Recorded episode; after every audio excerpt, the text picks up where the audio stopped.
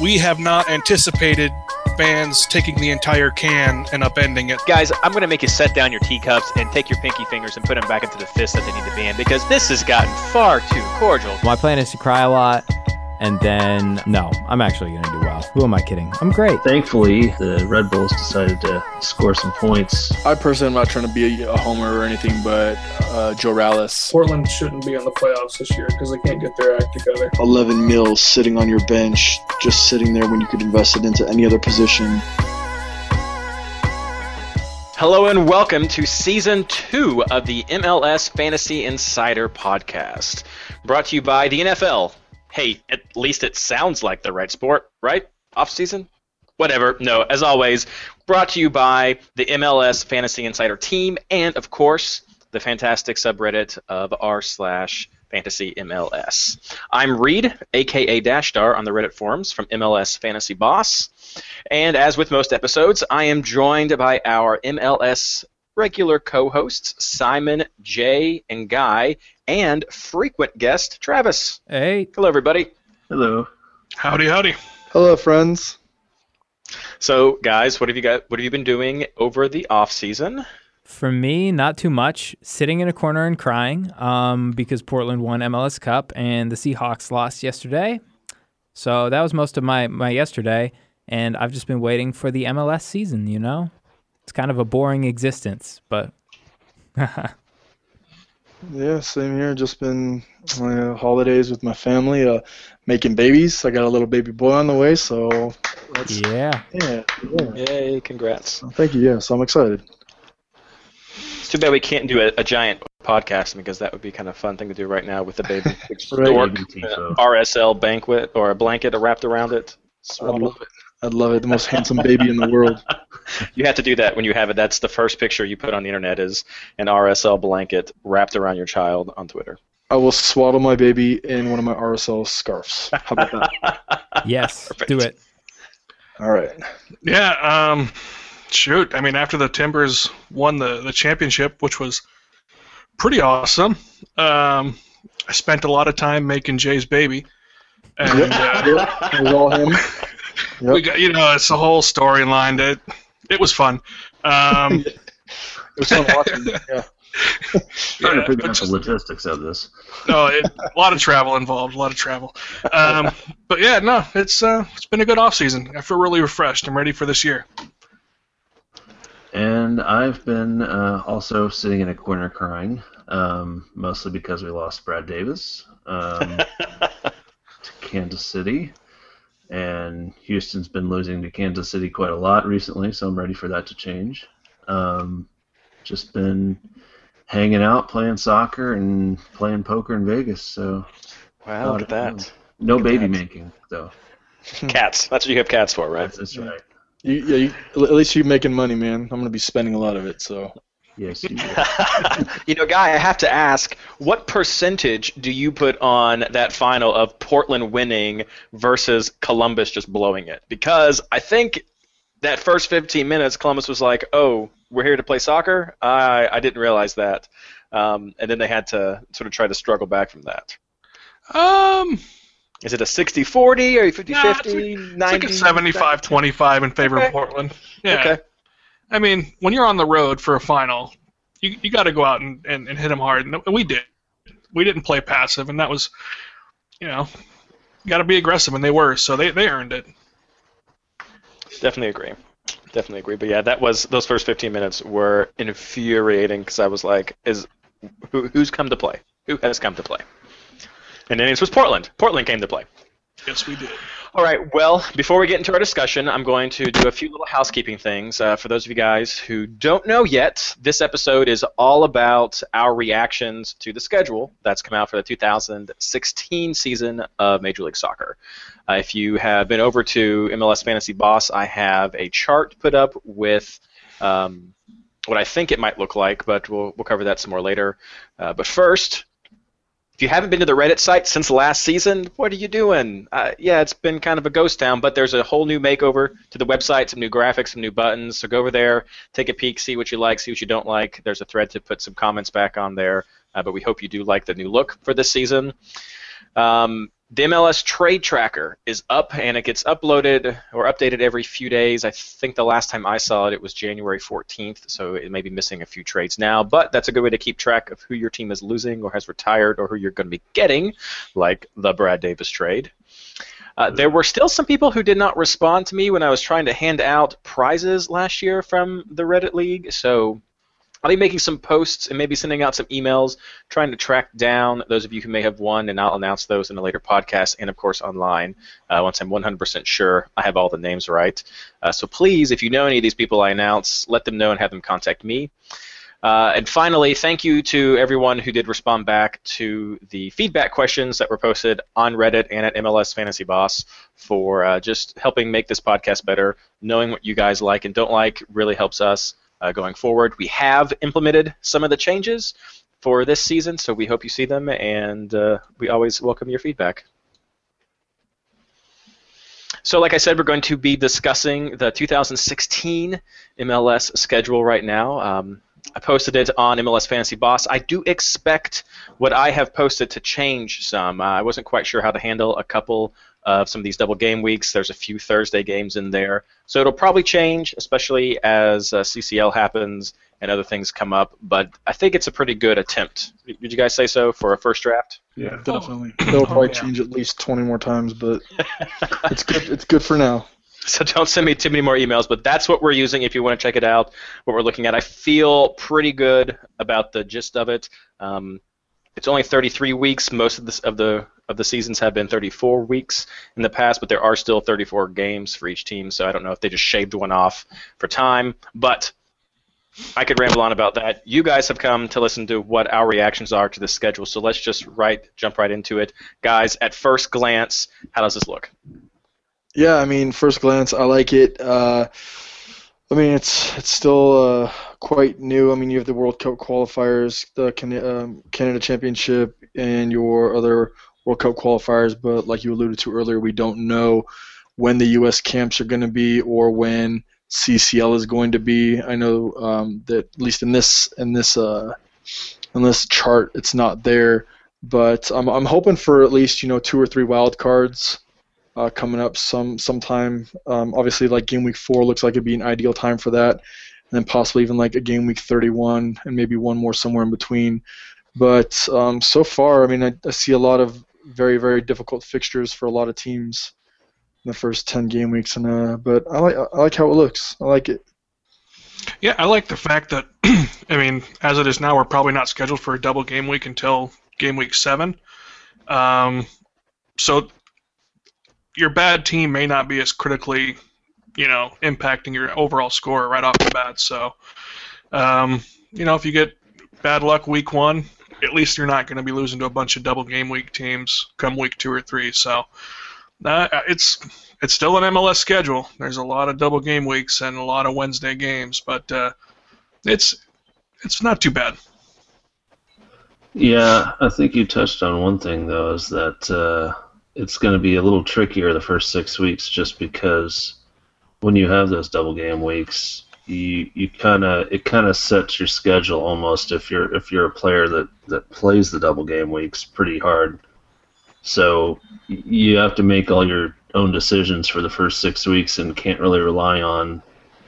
All right, well I'm going to play ten players for the double game week right away.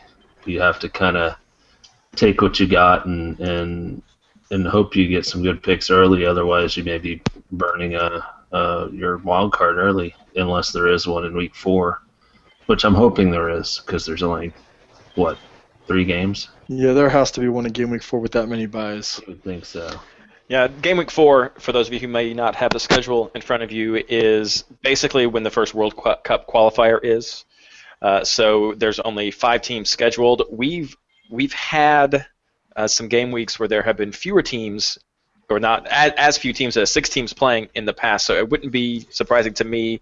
Uh, there's actually six teams there. I see Vancouver down at the bottom now. Um, we've we've had 16 game weeks last season, so it would not surprise me if if that didn't get changed. But I definitely agree that I think there'll be a wild card.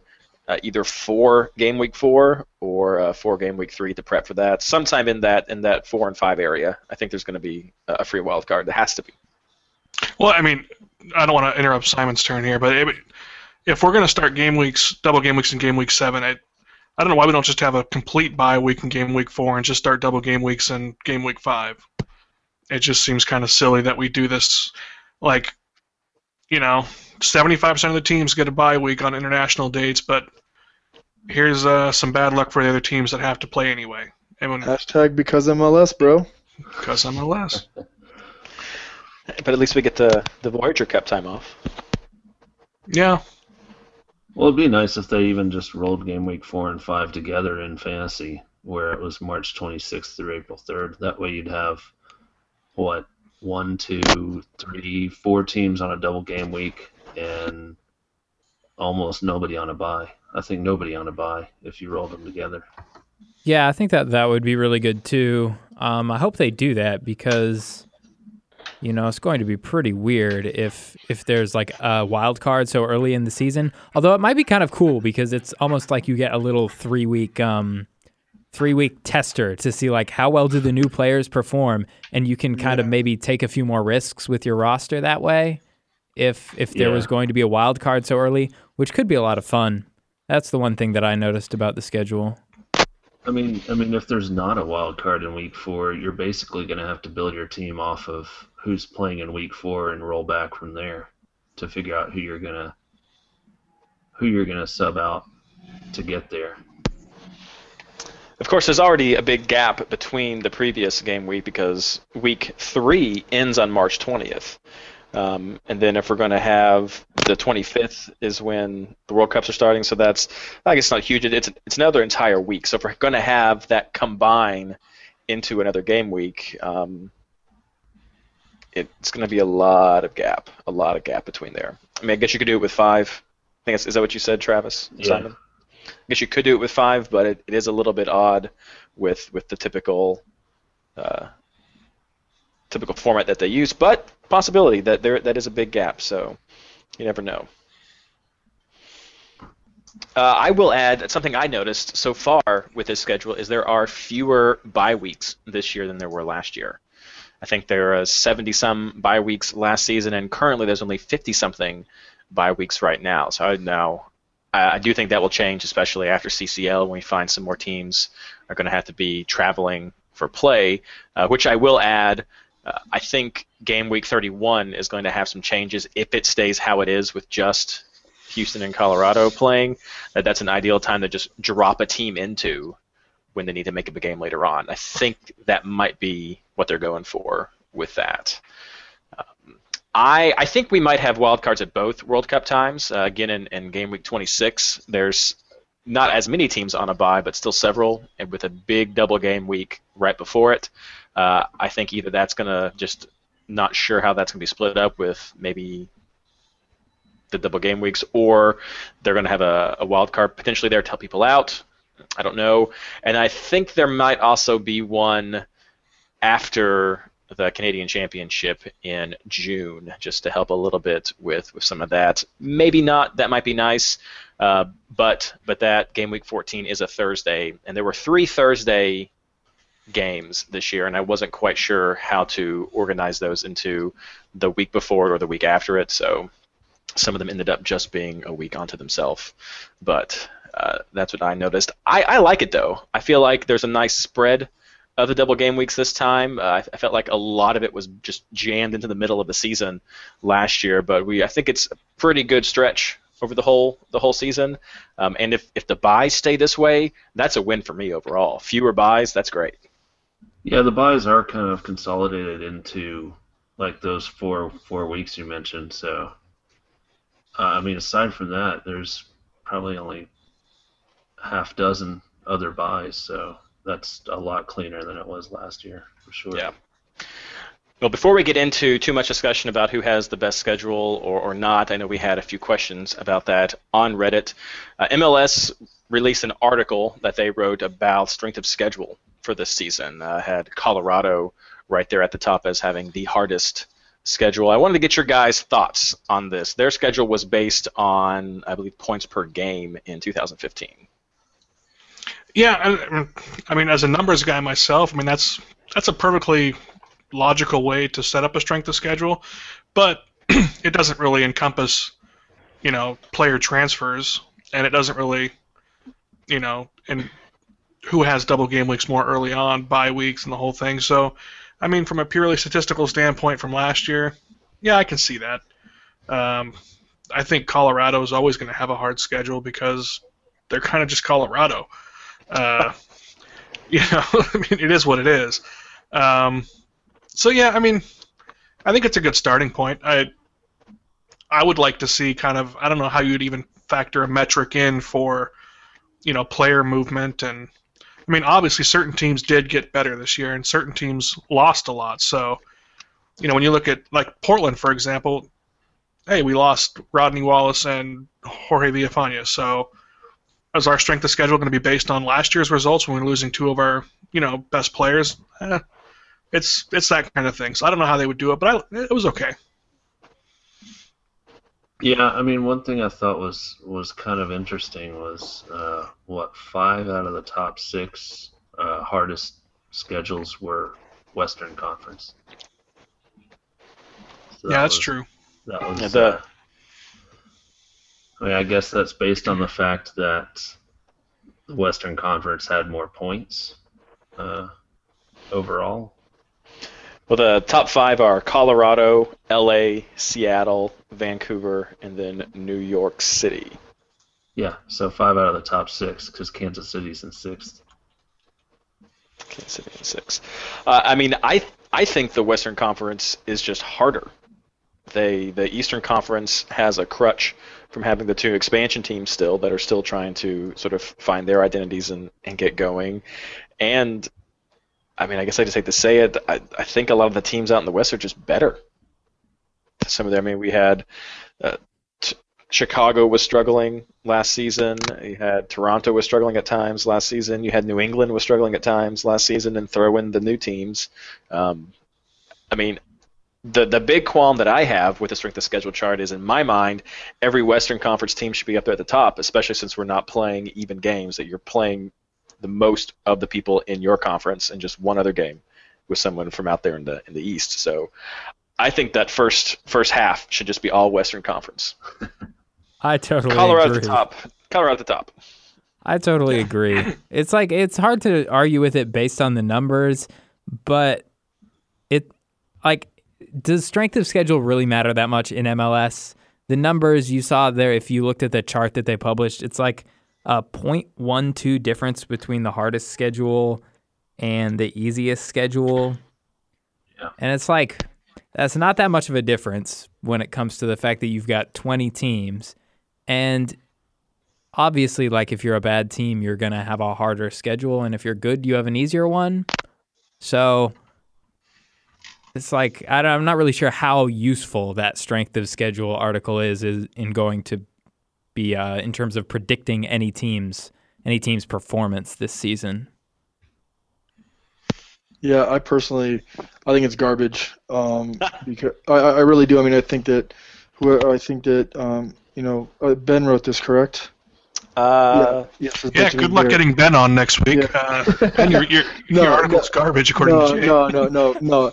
What, what I meant by that was I think that the, strength of schedule statistic for MLS is garbage. The article is good. Uh, you know, ben, Ben's a homie. It's all good. But the reason why I say that is because Toronto has the second easiest schedule, yet their first eight games are away against New York, New York City, Kansas City, by Colorado, New England, DC, Montreal, Portland.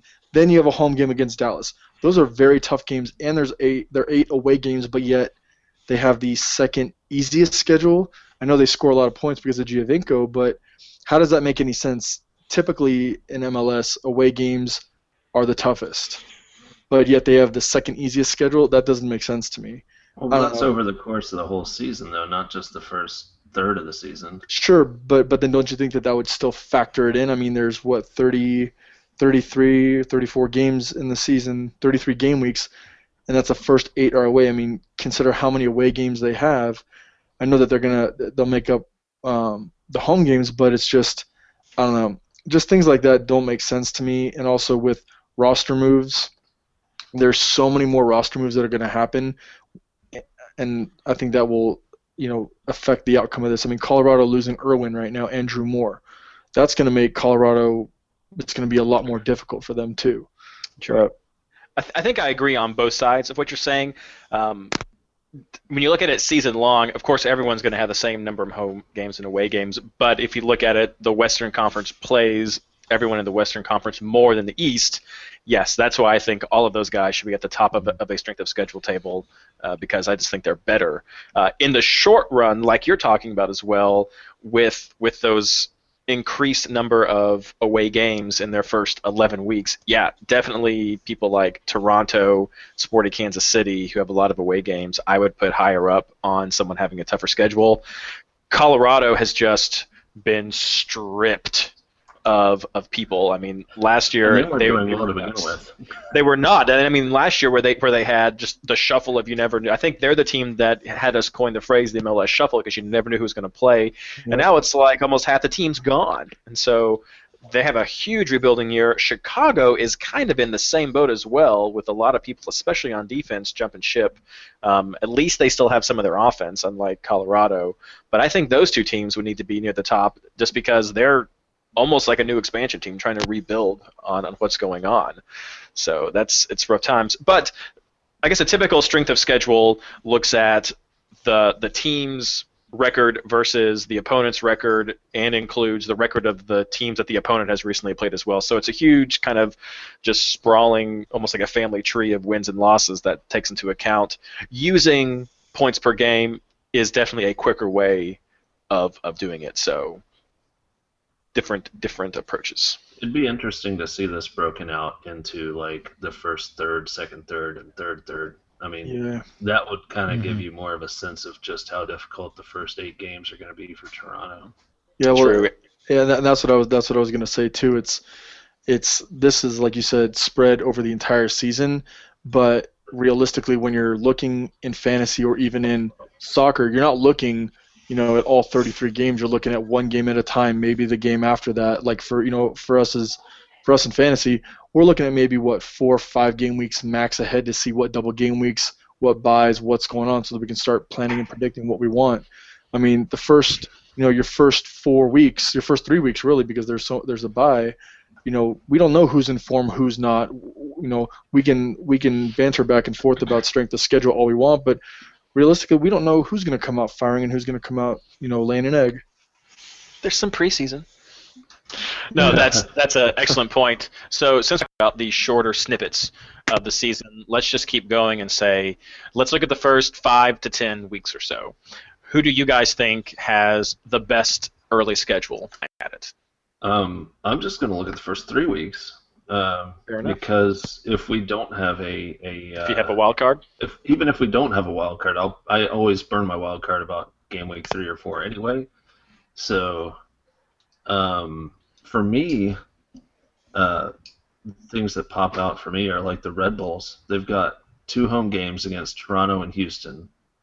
Uh, they've got a bit of a tough game against Montreal away in game week two, but they've got a I mean they've got a pretty solid start against. Uh, and they were solid all season. So I'm I'm liking the the Red Bulls and FC Dallas uh, play at home to the Union, who who knows what the Union are gonna do uh, with all the moves they've made. right? They're another team. Yeah.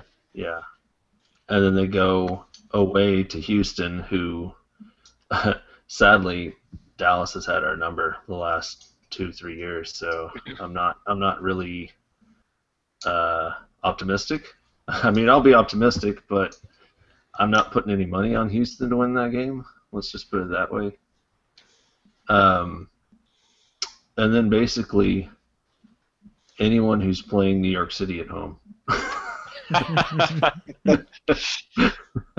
so the Fire actually have have New York City at home, and then Orlando away, and then Columbus at home, and these are three teams that have not really been known for their defense the last season. So, I mean, if I'm going to pick someone up on attacking, I may look at Chicago for a cheap option just because they're playing some pretty suspect defenses. Yeah, and I guess I'll jump in here if that's okay. And Yeah, yeah, 'cause go ahead. Chicago is one of my teams that I think has a really good schedule. They only have one uh, away game in the first 10 game weeks, although they do have two buys in that stretch. And to me, you know, the one constant, if you look at stats in MLS, is that home games are so much easier. Teams way perform better at home than they do on the road. And so to me, especially when we're at a point right now when we don't totally know how rosters are going to be or how anything is really going to shake out because MLS can be a bit unpredictable in that regard, especially early in the season with results. Uh, the one thing you can look at is home games, and you see that New York City had their first 10 at home, and then Dallas has a pretty good schedule too. They've got five out of their first eight at home. I think you mentioned them. And um, is yeah, and a lot of the team, a lot of those games for Dallas are East Coast teams traveling to Dallas. It's always a little bit hard for East Coast teams traveling west. So, really like New York City, Chicago, and Dallas just because of their home games. There's a couple other teams, but Chicago especially stood out. If they look good in preseason, um, I know there's been a lot of shakeup with that roster, but I, I like how it's looking so far. And if they look good in preseason, they might be ones to keep an eye on, especially at first. Well, the good part for Chicago is, unlike Colorado, like I mentioned, they've they've kept their attack. They've still got Shipp. They've still got Accam. They've still got a couple of the other guys that that scored them points Exactly. last yeah. year. So if if they can build some, and I guess I should also add, I believe they currently still have Doody as well. Hmm. Do the duty. Ah, I hope he's 4.0 again. Probably not, but My uh my, my pick, uh, you know, I was looking at the schedule and one really just jumps out at me, and that's the Galaxy. Last year, we know they were a force to be reckoned with at home. Couldn't do anything on the road, but they open up playing against DC United. DC's got to travel across the country and play a revamped uh, LA Galaxy backline. Getting, I believe they got uh, Big Red. Is that correct? that That's- is correct. right. Yeah, they lost Omar and got Big Red. They got Magee as well, which he can play really anywhere. He'll be a Um, goal for sure. Yeah, I mean, it's Magee's coming back home to LA, so he's he's. I think I think McGee will do well there, but you know they're playing you know DC and then they're away to Colorado, which I think they're you know the way Colorado's shaping up this year, I think LA's gonna you know have their way with them, and then they're back home against San Jose. So I think that that's a very very favorable fixture for the Galaxy. Obviously, like you guys said earlier, um, Dallas has a very favorable fixture or very favorable um, uh, three first three game weeks, and then uh, I think uh, Orlando City though as well. Um, they play at home against RSL, and then another home game against Chicago, and then away at NYC. You know, in my opinion, those are two suspect defenses on the road. I know RSL, you know, they're doing a backline shuffle right now as well. They're not going to have, I don't think that good of a defense this year in Chicago.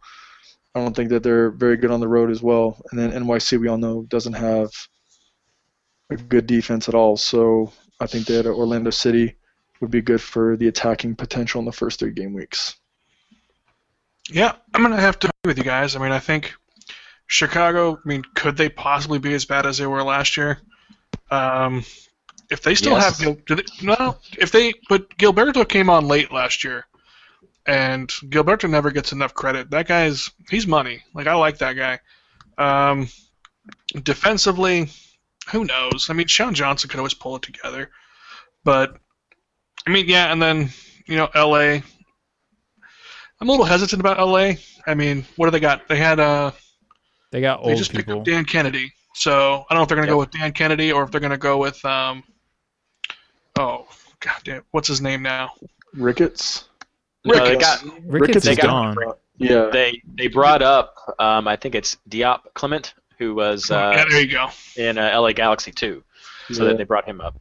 Yeah, But- but Kennedy's too good. I don't know. I losing Omar for them is huge. I don't think people are really giving True. enough credit how, and they're looking at like Joleon Lescott to bring in. Uh, Ashley Cole. Yeah, when you when you lose Omar Gonzalez to the Mexican League and your number one move is to bring in the five head that is Joleon Lescott. uh, you, you got some problems because Joleon Lescott is he's just not quality. No. Um, They did also bring up another LA Galaxy two defender, so I don't I don't have any stats on on uh, the USL guys right now, so I can't do much. But they have made a couple of moves from their Well, lower. their league. attack is never going to be a problem. I mean, Gerrard and and uh, Keane are a year older, but you still got you Just know got Giovanni Giovanni. Yeah. So Gordon. Yeah, Magee. and they just well Magee's not. I just love Hey, Magee. man. Magee hat tricked first game 2013, I think. There it was. Well, that's six years ago. I mean, three years ago now. So it's like, and he's been stagnant and injured the whole time. I don't, I don't know how much I, stock I put in Magee. He's one of my favorite players. He's fun when he's when he's healthy, but I don't know where he fits in over there, other than just a you know a backup for a pinch. But He fits in with Yeah. their plethora of old simple. players. Another no, old I mean, I think Chicago could be fun. I think, you know, uh, their attack could be good if they can get some cohesiveness in their attack. That could take some pressure off their defense. I think that was their big problem. Is their attack was so sporadic last year that their defense just was getting just blasted in the face every minute. So if they can get any kind of pressure on the ball, I think I think Chicago does a little bit better this year. I think you guys hit everything on the head. Uh, for me, it really is simple. If there is a wild card in week four, or if you plan on using your wild card in week four, then I think you try to maximize the teams that have two home games within those first three weeks. Uh, that does tend to be a little bit better. One sneaky team that uh, we'll touch a little bit on this, maybe a couple more questions. Uh, Vancouver's okay, I think. Uh, started out with Montreal at home.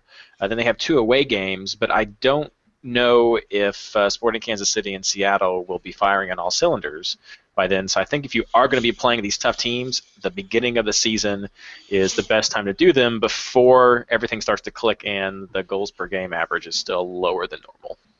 So maybe Vancouver I'll throw into the list, but otherwise you guys have nailed everything as far as the teams to look at. So we had a few questions on Reddit that were asking us about specific players and strategies. I don't feel like we're quite ready for that just yet this season with the trade window still open and not even knowing the prices of players. But uh, with some of these early schedules, we could we could talk a little bit about this kind of stuff. Are you thinking about bringing in some of these big name players right now, um, just from looking at these early fixtures and knowing the prices are going to be bloated? And it did take a little while for some of these guys to get going last season. I mean, to me, the answer is of course. Everything is going to depend upon how the pricing structure is and whether it's really practical to have them on your team. So obviously, there's some qualifiers, but in this scenario where you can, it's basically been proven in the past that players who are familiar with the league tend to perform better on average. New players, always a risk. Um, you don't really know how they're going to do, which I guess it does give you some room in terms of if you take a risk on them and nobody else does, then you're going to be ahead. But it's far more likely that you're going to take a risk on them and then you're going to fall behind. So it's probably good to play it safe. Um, get those big name offensive players, and that way you can know that you know it's pretty hard to build a big lead in terms of overall points at the start of the year. Uh, but you can definitely dig yourself into a hole, and getting the proven players is a really good way to make sure that you don't dig yourself into too deep of a hole. And one player I guess I just mentioned though is Giovinco. Who knows? He always performs well on the road too, but eight road games, it is always schedule dependent for everyone, no matter if they're big name or not. For me, I think that like a player like Giovinco, you'd be stupid not to have him in your lineup from game week one. Um, I mean, for all the people that were so adamant about not having, he was the highest point scorer with 251 points. The next highest score was uh, Kamara with 203. Uh, I think you know the heavy hitters is a very wise option, especially in the very first couple weeks. Um, like I said, you know maybe even Robbie Keane, obviously Giovinco. Um, I mean those those two right off the bat are guys that I'm obviously going to have just because they're proven goal scorers. They they're veterans in MLS and they produce year in and year out. Um, of course, you're going to find your hidden gems here and there, like Finlay was last year. Um, but you know, you'd be dumb not to have a star-studded cast in your lineup. Yeah, I think everybody. There's always that, that section of the of the population that always kind of shies away from having an uh, unbalanced roster where you go a few superstars and then some budget players. Um, I, it doesn't make any sense to go for kind of an average team. Does, I mean, if you have the option to get Giovinco or Robbie Keane, and then you have to get a budget defense, that's better to get like Conor Casey or you know like a Will Bruin to start the year, just so that you have coverage everywhere. You know, get a superstar, and, and if, if if they don't work out, you can always sell them for anybody else in the raw and you know in the game pool. So that's the one that that opens up for you. Yeah, I pretty much agree with what you guys say, and and the one thing I'll add to that is if the uh, price structures, as far as uh, price increases and decreases, uh, remains the same this coming year, then it's actually in your best interest to have more of a lopsided lineup because if you're picking some of the guys who are starters but aren't great. Um, it can really hurt you as far as losing value in the players. Like people picking up like the Badjis that that started the first six or seven games of the season, but lost like three tenths pretty quickly. So uh, I kind of got burned on that a little bit last year, but I'm not going to do that this year. I'm going to halfway disagree with all of you uh, on on this one. You're the the balance team. I'm definitely going to agree with to just have this overall average. Uh, I don't think you need to. Um, so definitely be smart when you're picking some of these guys. But I think it's the game that matters so much in the beginning of the season. The the average for goals scored per game at the beginning of the season, either the first third or first half, tends to be lower than the second part of the season. So I think at the beginning is when you can skimp on some of your offense a little bit. So you may not need to bring in a Giovinco, uh, especially as we talked about some of the, the schedule concerns with, with Toronto or those guys. But yeah, uh, Travis's point about value with the new price schedule the new price changes definitely a big impact and not wanting to get too far behind. But I think you can be a slightly more conservative, especially if you're going to be wildcarding some to find out who is getting hot before you before you go all in with one guy and have to burn a transfer later on. So I I think you can be conservative with some offense at the beginning of the season. I'm just going to leave it at that. And we'll see. In, for me, with having CCL coming in in February, and then the last CCL game I believe is oh it's throughout the season, but you know the season starts what the sixth of March. There's going to be CCL games all throughout the middle to the end of February. So a lot of teams are going to get some really good practice, a lot of really good chemistry getting built in. So and I know traditionally there's less goals scored, but with the star-studded power of Didier Drogba, if he does stay, Giovinco, Euro. I thought he was already gone. I thought he signed with Chelsea already to go back and coach. Is it is that done? I, haven't seen yet. I don't know if there's official announcement, but I, that's what I was seeing Okay. most of the stuff leaning toward. But if you look at like the star-studded power that we have on offense in the MLS, I think next year could be that tipping point of having more offense in the first, uh, you know, third of the season than defense. And for me, you know, I've been playing MLS say for the past two years, not really going against the grain. And I think that for me, I'm going to start going heavy on offense in the first three games because, you know, we don't know what to expect with all the all the new offseason moves. So for me, I think that I'm going to go heavy on offense. Fair enough. Well, since we've talked about offense, I'm going to combine our next two questions together, and let's just look at it from the defensive point of view. Um, which teams look to have a good defensive schedule, and do you think the same mentality holds through on spin big on defenders? Yeah, uh, for for the defenders, I'm not one on getting, you know, big name defenders. I've usually kept budget defenders and maybe having one or two, probably about one guy that's around six mil to seven million. If you're looking at last season's, um, you know, statistics, the highest defender was Hedges at 159 points, Gonzo at 158, who's gone, and Matt Besler with 152. But then if you look at everything else, Giovinco or midfielders 251, 208, 201, 192. That's close to 40 points more than any defender. Your forwards 203, 185, 180, 177. That's still 20 to 30 points higher than your defenders. You can find budget defenders in the four to six million dollar range who are still going to get you good points. I mean, we're always clean sheet hunting in this, um, you know. But if you go with, in my opinion, I think if you go with one decently priced, or even if you want to get one premium defender, I think that's all you're really going to need because there's going to be plenty of budget options this year as there were last year.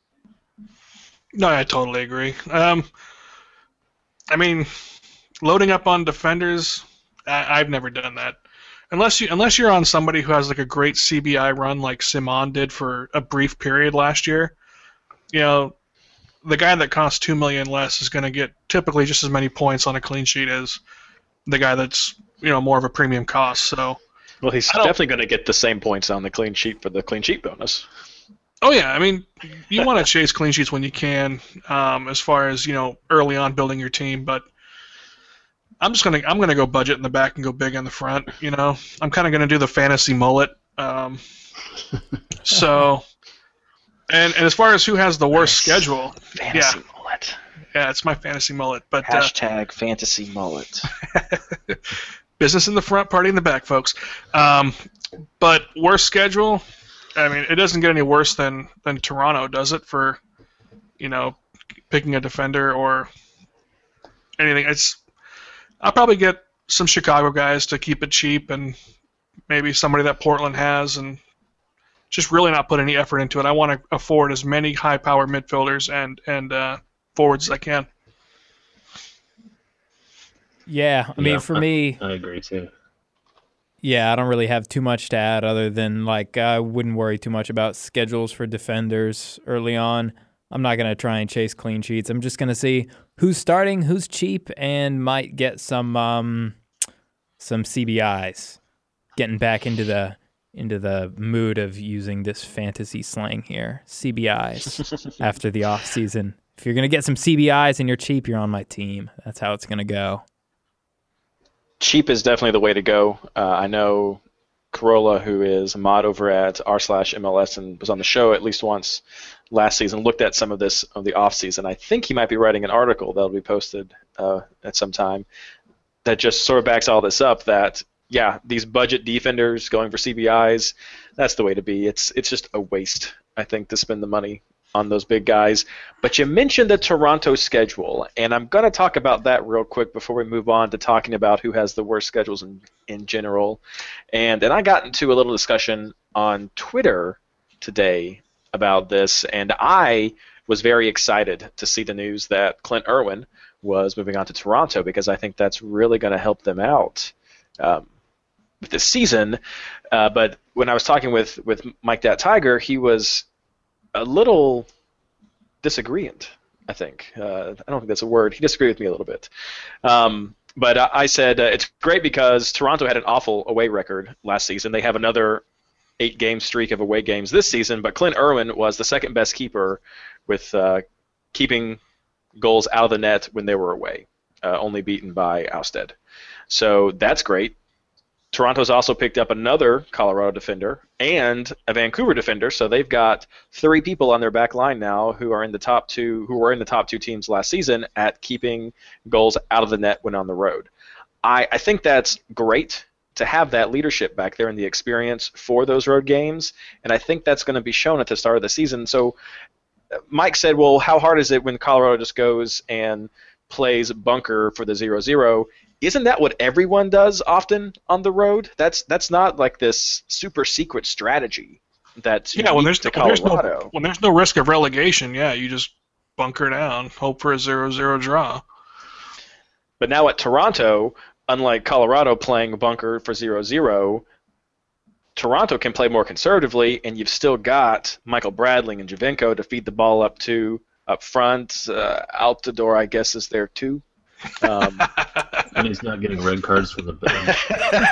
Exactly. So they've got more offensive outlets as well. That even if you are playing conservatively, trying to get that draw or maybe get get a a goal on, on just whatever random thing happens, uh, they can give they can relieve the pressure on their defense. So I, I think that's going to help though having these guys who know how to play away, and and I don't I don't think it's as bad as we think, but it is still rough. So using that, let's move into who do you guys think has the worst schedule for fantasy in these first few weeks? Um, I still think it's Toronto. it's still bad, but I mean, I, After I you say all that, I, I still think it's. I mean, it, even just for the first two weeks, uh, they go to Red Bull Arena. They're going to give up a goal at Red Bull Arena. I mean, it's going to happen. They're going to give up a goal at uh, at New York uh, City, that tiny little baseball field park. I mean, that game's gonna that's got another two-two written all over it, three-three. The, No, the New York was not awesome at home last year, though. Yeah, but but between Villa and Giovinco, I mean, they're each going to score goals. I think in that game. Um, they've got a bad schedule. Um, New England's got a rough start. They're playing three out of their first four away. Um, DC plays their first two away at LA and New England. That's going to be pretty tough, but then they at least get to come home and play Colorado uh, before they play Dallas at home, which is going to be another tough one. Um, yeah, those are the those are the three worst for me. Yeah, I was gonna say Colorado and New England. Um, Colorado, man, they they got Ooh, away at yeah. San Jose, and then LA Yeah. comes to them, and then they got away to DC, and so their their home games are like against pretty good teams, and then the rest of their games are on the road. That sounds pretty awful. Also, their team kind of sucks. Although I guess we're talking about schedule, not how bad the teams are. Um, New England, yeah, like like Travis said, a lot of road games. For me, it's all about home versus road because that's what the stats show. You can really consistently predict, and those teams have some bad ones. Same thing with uh, the CCL teams. I know it doesn't really show up on the schedule, but if any of them somehow manage to win against the Mexican teams, you'd assume that MLS will reshuffle some of their other games and give them buys. So I wouldn't really count on the CCL teams, um, regardless of if their schedules are are good or bad. That's just uh, unpredictability that I guess I put into the bad column. Yeah, for me, um, I agree with all of those, and I also think that RSL has a very tough opening schedule: away at Orlando, home against Seattle, away at Portland, by away at Kansas City. Um, you know, the first four games are brutal for RSL. Uh, that's going to be very tough, but yeah, other than that, though, I agree with all you guys. Yeah, no, that's that's what I would say, but uh, it's just criminal that, that Toronto has to do this every year. I mean, it really is.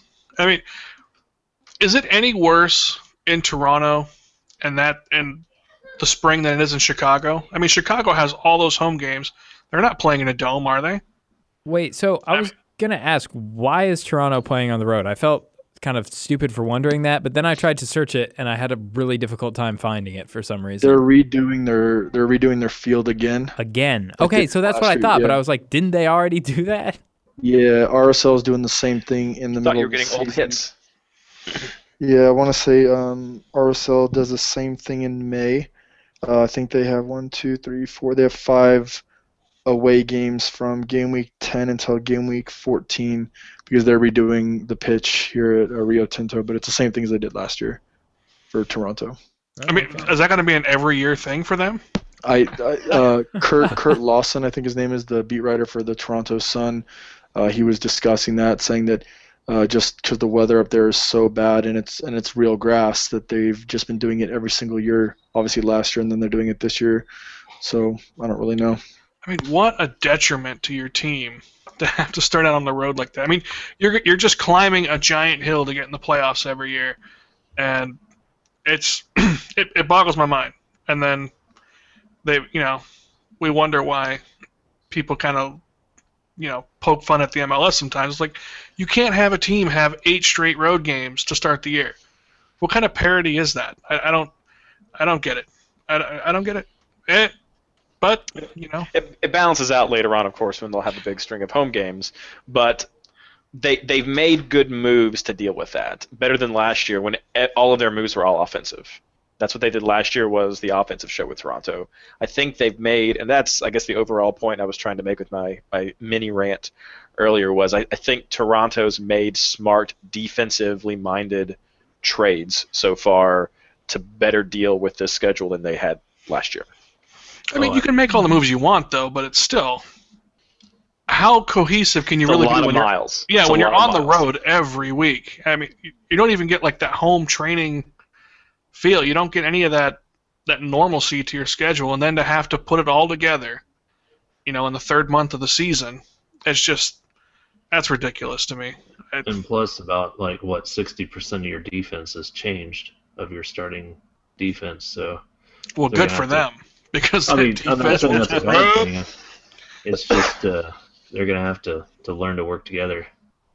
but at least two. I mean, they, they kept two defenders from from last year. Let me just load up the spreadsheet real quick, and I'll.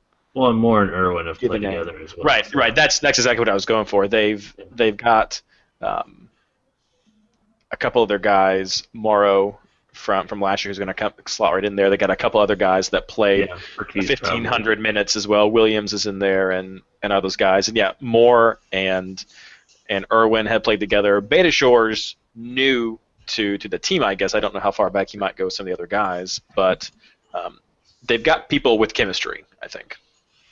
Yeah, we'll see. I feel like I need to like be a Toronto champion all of a sudden because there's, there's just so much so much hate going around. I I, I think they've done some good things. I, I like Oh, no, what Toronto's no, done, agree. and I'm a huge Clint Irwin fan. Yeah. No, I No, I, I have no problem with. Toronto themselves. I, I I like that team. I just feel really bad for them that they have to get shafted every year by starting out on the road like that. True. I mean, just like I feel bad for Seattle that they haven't gotten their soccer specific stadium yet. 2016. I mean, when can they get their own stadium? We have our own stadium. It's bigger than yours.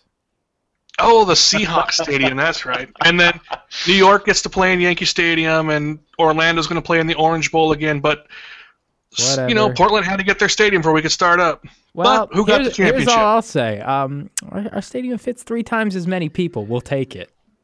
When you Hey, open look- it up. Look on the bright side, guy. Uh, I don't think the uh, the Seattle stadium will be used for football for a while, so I think you're good. Yeah. What, the heck? what just happened here? This is two minutes of dissing Seattle. Oh, I'm joking. I love the Seahawks. Oh goodness! Oh goodness! Uh, well, do you guys have anything else you'd like to cover about the schedule before we move on? Nope. Nope. No, I think we're good, man.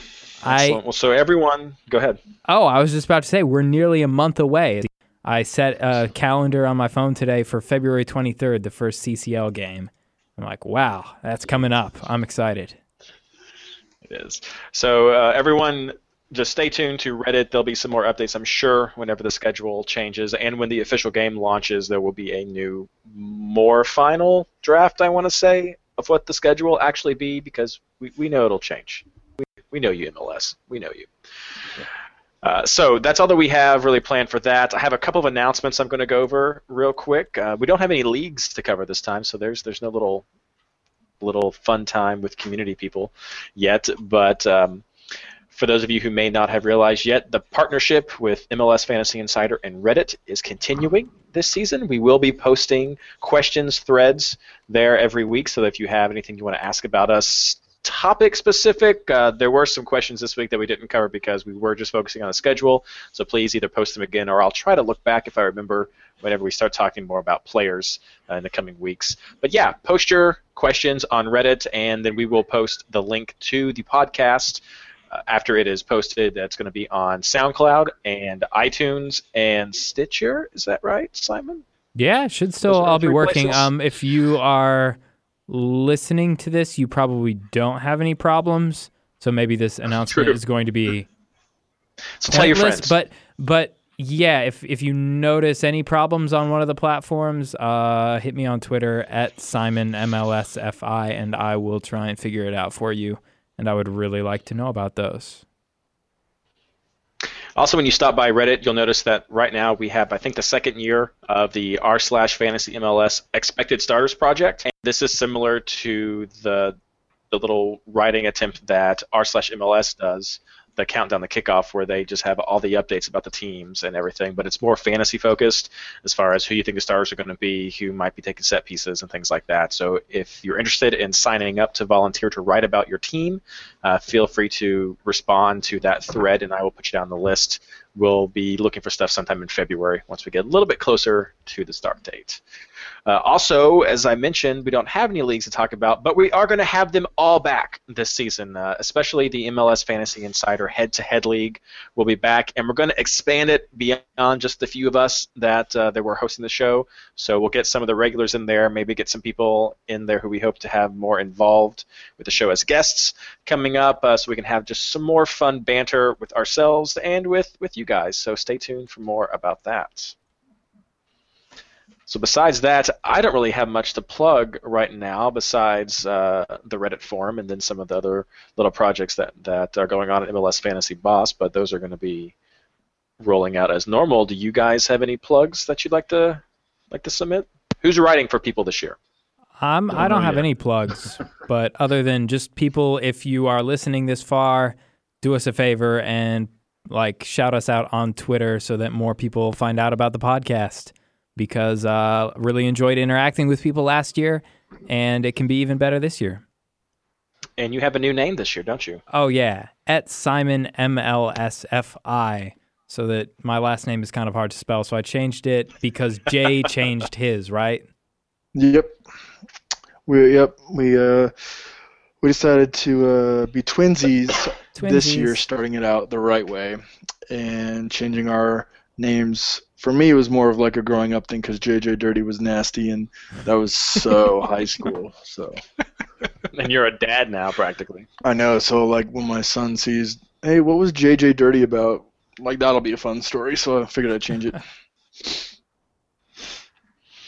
Yeah, I'm going to be um, still writing at uh, FF 24/7 and uh, FPL Bet, and I think I'm going to be starting up my own little independent podcast here at a certain point. So Nice. just a big Mexican talking NASCAR and hockey, I think. Uh, should be kind of fun. So do something like that. Fun times. I like it. Yeah, I don't know where I'm writing for yet, so we'll see. Kind of still waiting for the season to be announced. There's still time. There's still time, lots of stuff. Uh, if not, uh, you guys can always hear our insights and at times ramblings about fantasy soccer here on MLS Fantasy Insider and uh, interact with us on Twitter and also on Reddit are some great places or the live chat over at MLS Fantasy Boss. So unless you guys have anything else, just like to say thanks so much for tuning into this first episode of the season and uh, stay tuned.